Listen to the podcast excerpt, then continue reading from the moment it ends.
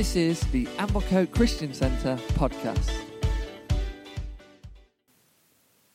Welcome to this podcast. It's the first of three talks on the subject of God and rest in our series Kingdom Living, where we're going to look specifically at the subject of Sabbath. And in part one and in part two, we'll look at the scriptures that teach us about Sabbath. And then in the third, we're going to look at some really practical ways of making Sabbath rest a regular rhythm for us. Over the last couple of years, I've had the great joy of taking time to read much more about Sabbath. Uh, Sabbath, uh, not primarily meaning Sundays or the Jewish tradition and culture of setting aside a Saturday, but the concept of stopping and finding rest. And so I'm going to share a little bit of what I've learned. It's not an exhaustive study about the Sabbath or rest. Many have written about the subject, and during this whole process, I will recommend some reading for those of you that may be interested. So, in this first blog, um, I'm going to do uh, two things. Firstly, I'm going to set the scene with a very brief introduction and then start to deal with the subject.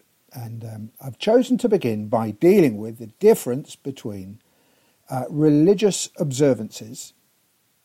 Um, that this is something that uh, some of us who are older uh, may remember from our experience as children of the do's and don'ts of Sundays whilst growing up uh, or indeed when we first come to faith. Some of us, um, I came to faith in the 70s, and uh, the rules are very strict about things you could and couldn't do on a Sunday. So this whole idea of div- uh, of, um, of religious observance versus divine intent. What was God's intention? And so asking the question, is there something far deeper, something of eternal value and worth that can so easily be missed by either conforming to a code of practice or by saying maybe Sabbath is an Old Testament thing and consigning it to the past. So perhaps it's useful for me to begin by telling you a little bit about my own story. Uh, growing up, my parents had a very strong work ethic. I think I've mentioned this before. I recall my dad saying, Nothing comes for free, and you only get what you work hard for. No surprise then that I followed their lead. Um, these became really some of the overarching narratives that formed the way I've lived my life. I'm also naturally an energetic person who likes to make the most of, of every moment of life. Um, and whilst this is a good quality to have, like most strengths, often in their shadow lays our biggest weakness or vulnerability. So I, I think without realizing it, my passion for living life productively and my strong work ethic led me uh, to enjoy a pace of life that some might call frantic. I had a good job, but it demanded uh, travel and often long hours. So it wasn't unusual 5:30 a.m. start in the morning till 7:30 p.m. at night. I know others work longer than that, but that's that was my regular routine. At certain stages of my career, I, I also had to work away. Um, we opened our own business, bought and renovated a house in Spain. I served as an elder in our church family, and of course, trying to be a good husband, dad, and friend. Uh, in this sense, every moment counted. I even find myself walking faster to make the best use of time. Uh, and ridiculously, for some reason, I even ran from the gym, sorry, from the car to the gym. Uh, why didn't I walk? I'm not sure. Unconsciously, my goal, I think, was to squeeze every second out of every moment of every day. And as I reflect, I realise that other than holidays and the odd watching of a TV, I possibly had little um, rhythm of rest. Uh, so you can see I'm obviously well qualified to talk about the subject of Sabbath. Um, and uh, after hearing all that, you may well feel exhausted, uh, uh, hearing that little of my story, or may well say, yep, I too live at a pretty frenetic pace. I don't think I'm on my own. For many of us, it's not unusual to work long hours and then have the pressure of endless activities that you try and squeeze into the weekend. Having growing children often adds to the weekend to do list gym clubs, football practice, swimming, homework, help, uh, and the list goes on and on. And without realizing it, our diaries have become full, and stopping and having an intentional rhythm of rest really doesn't feature. As I've looked at the subject of Sabbath, there's one thing that's increasingly become evident. I'm convinced that the pressure of our commodity led world, our global consumerist culture that pushes us to aspire for bigger and better and more, I think it's taken control of our diaries. And so, for many, whether working in a secular setting or even in a charity or church setting, we can so easily find ourselves on the treadmill, slavishly working harder and harder and longer and longer to gain that bigger and better, the more that we're all looking for, believing that this is a route leading to some sort of successful life. But I think so often this comes at a cost, it comes at a social cost, a cost to family and friends, a psychological cost, often our mental health, perhaps even a physical cost. And it's true to say, I think, that holding this worldview, allowing this consumer culture to possess us, results in overextendedness, often fatigue, anxiety, fear, and even shame, I think, are all common ailments that come as a consequence of living in a postmodern world fueled by what I call personal gain and private profit. We'll maybe talk more about that at a later date. So basically, what I'm saying is our desire, sometimes subconsciously, for more, bigger, and better has trapped us in this never ending cycle of activity. So slowing down, let alone stopping, is seen as poor performance. The concept of Sabbath is a distant reality. Well, I think maybe it's time for change. Maybe it's time to go back in order to move forward. What do I mean by that? I think we have to rediscover the truth of Sabbath. Maybe our reluctance to be drawn back into a world where Sabbath uh, was seen of a list of rules of do's and don'ts on Sundays, we've thrown the baby out with the bathwater. And we need to recover both bath and baby. So it would be my conviction that time is a gift, and I wonder if we've lost the wonder and awe of this gift. Maybe it's even been stolen from us. In fact, we may have been taken prisoner by our commodity led world. Maybe we are no longer in control. Maybe knowingly or unknowingly, we are controlled by that bigger, better, and more. We're slaves stuck in a system just like the Israelites were when they were in Egypt. One rabbi writes this uh, an interesting thought. Remember, in liberating Israel, God takes time out of the hands of the Egyptians and gives it back to his people. When we are slaves, the most precious commodity, time, has been taken from us. Let me read that again. I think it's a profound thought. Remember, in liberating Israel, God takes time out of the hands of the Egyptians and gives it back to his people. When we're slaves, the most precious commodity, time has been taken from us. So, my prayer is that together as we study the subject of time, and in particular the whole idea of God and rest or Sabbath rest, we would ask the Holy Spirit to do three things for us. Number one, uh, help us to break free from maybe the trap that we're in and recover control of time. Embrace time as a gift and learn to be wise stewards of it. And I pray, recover rest, recover the gift of Sabbath. So now I've set the scene a little. Uh, just briefly, let's start by taking a look at the issue of the concept of vain religious observance, the do's and don'ts uh, with which we can approach uh, this whole idea of Sabbath rest, and that of divine intent. What was God's original intent? So I think probably for many of us, the concept of shops shut on Sundays and religiously observing an outright ban on anything that remotely like work on this holy day are at best maybe a distant memory, or for others, this may come as a complete revelation that anything like this was ever considered to be normal. Uh, I recall in the early years of my pursuit of following Jesus that it felt like a sin to visit a shop. Not that many were open, because trading laws didn't change until I think it was 1994. No watching television on a Sunday. For some, playing outside was banned on a Sunday, and there's an endless list for others of things they couldn't do.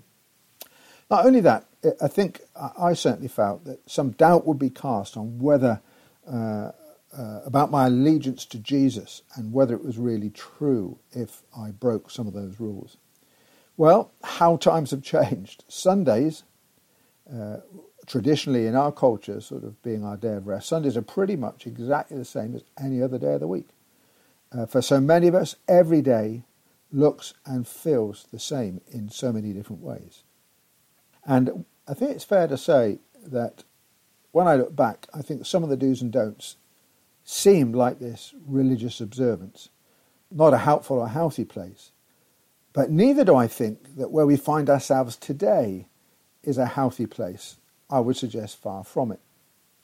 And so, why don't we just turn to the Bible because it has something to say about this issue of religious observance versus divine intention. And it's captured in a dialogue between Jesus and the Pharisees in Luke chapter 6 and in Luke chapter 12 and in other parts of the Gospel of Luke. You can read them for yourselves, 13 and 14. Uh, you may recall the story. Uh, it reads something like this um, Luke 6, starting around verse 6. A man with a deformed right hand was in the synagogue while Jesus was teaching. The teachers of the religious law and the Pharisees watched Jesus closely. If he healed the man's hand, they planned to accuse him of working on the Sabbath. And here we go, verse 8. But Jesus knew their thoughts. He, he sees uh, and can perceive what they're thinking. And he said to the man with the deformed hand, Come and stand in front of everyone. So the man came forward. Uh, oh, is this Jesus you know, giving the Pharisees a poke in the eye? No, I don't think it really is. What Jesus is going to do is he's going to reveal God's divine intention for Sabbath. And we read this in verse 9. Verse 9 Then Jesus said to his critics, I have a question for you. Does the law permit good deeds on the Sabbath, or is it a day for doing evil? Is this day to save life or destroy it? I think he's sort of asking, what do you think Sabbath is all about? Does the law permit good deeds on the Sabbath, or is it a day for doing evil? Is it a day to save life or a day to destroy it? He's pressing on this issue of what is Sabbath really about? Verse 10 He looked round at them, and one by one then said to the man, Hold out your hand. So the man held out his hand, and it was restored. At this, the enemies of Jesus were wild with rage and began to discuss what to do with him. So, in reading this passage, sadly it seems the Pharisees have missed the point. We could say their vision of Sabbath was religious observance. The truth of Sabbath rest has decayed or degraded on their watch, and it's become this sedentary, ritualistic practice. You could even say perhaps their approach to keeping the Sabbath has defaulted to a system of criteria, uh, articulating all the things that you must or must not do. And uh, maybe it's true in our church tradition. Perhaps we've developed a bad name uh, for this group. Um, called the Pharisees. They weren't all bad people. In fact, one of the ways they believed that they would see the kingdom of God come on earth as it was in heaven, which of course is our intention and was Jesus, was through God's people being holy. And so their, their way to holiness was to insist on compliance to the law. And so they became uh, sort of God's compliance managers. In fact, they even added a few more instructions to be on the safe side. So compliance becomes this faceless power that controls people's behavior. Their eagerness to uphold the law by their insistence on observance blinds them to the truth of the divine intention that undergirds the reason for the law in the first place. The plan uh, they're executing looks nothing like God's original design, and this is why Jesus pushes the Pharisees by asking them some questions. I have a question for you.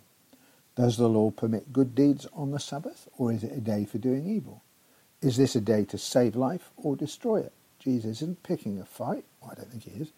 He's pushing the Pharisees to consider the plan they're executing and questioning their understanding of God's original intention, his original design for this day. And then he asked the man, as we read, to hold out his hand. The withered arm is restored. What has been lost over time is recovered. What was deformed is reformed. What wasn't whole becomes complete. You see, Sabbath is more than a compliance tick list. God's plan for rest is the point at which what has been lost is recovered. What is deformed is reformed. Rest is about becoming whole and complete. This is the point of Jesus' teaching. And then again in Luke chapter 13, why don't we have a look at this as well? Jesus is teaching in the synagogue on the Sabbath, and he sees a woman crippled by an evil spirit. You may have heard me talk about this before.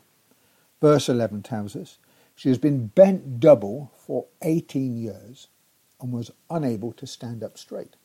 So he calls her over and he says to her this, says this, verse 11, Dear woman, you are healed of your sickness. He touches her and she can stand up straight for the first time in 18 years.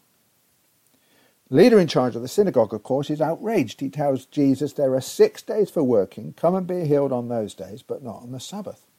In other words, we're closed. You could even say the kingdom of God, eh, what, what Jesus is about to say is the kingdom of God then is closed on Sabbath. Jesus confronts the leaders of the synagogue and he says this Listen, don't you untie your donkey and ox on a Sabbath and lead them to water? This dear woman, a daughter of Abraham, been held in bondage by Satan for 18 years. Isn't it right that she be released on the Sabbath? These are fascinating words. What is Jesus doing here in this passage?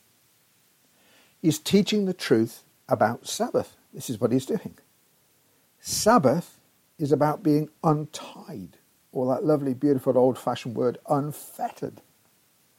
Freedom is the ultimate point of Sabbath. So we need to ask ourselves what are we tied to that God wants us to be untied from? Jesus is teaching this. He's teaching that rest, stopping, being still, is the point that strongholds that have held us are broken. Sabbath is about being released from those things that cripple us. The woman's life is never the same. Sabbath rest is supposed to be life giving and life changing. And for this woman, after 18 years of suffering and pain, Sabbath becomes the gateway for healing and wholeness. This is the very point of Sabbath. So let's look at just one more passage, and that's in Luke chapter 14. And we see uh, a consistent story that Jesus is telling. Luke seems to be uh, very keen to emphasize this whole teaching that Jesus has on Sabbath. So as we get to chapter 14, we read about Jesus being invited to dinner by a leader of the Pharisees. And there's a man whose legs are swollen, and we'll pick up the story in verse 3. Uh, Jesus asked the Pharisees and experts in the law, is it permitted to heal people on the Sabbath day or not? When they refused to answer, Jesus touched the sick man and healed him and said, Which of you doesn't work on the Sabbath? If your donkey or cow falls into a pit, don't you rush and get him out? See again, what's Jesus doing here? Jesus is pushing on the Pharisees on what they think is the purpose of Sabbath. And he uses this absolutely beautiful metaphor of being rescued. These are the words of Jesus. If your donkey or cow falls into a pit, don't you rush and get him out. I'm sure all of us would agree, and we've all landed in them at different points in our lives. Life has loads of pitfalls.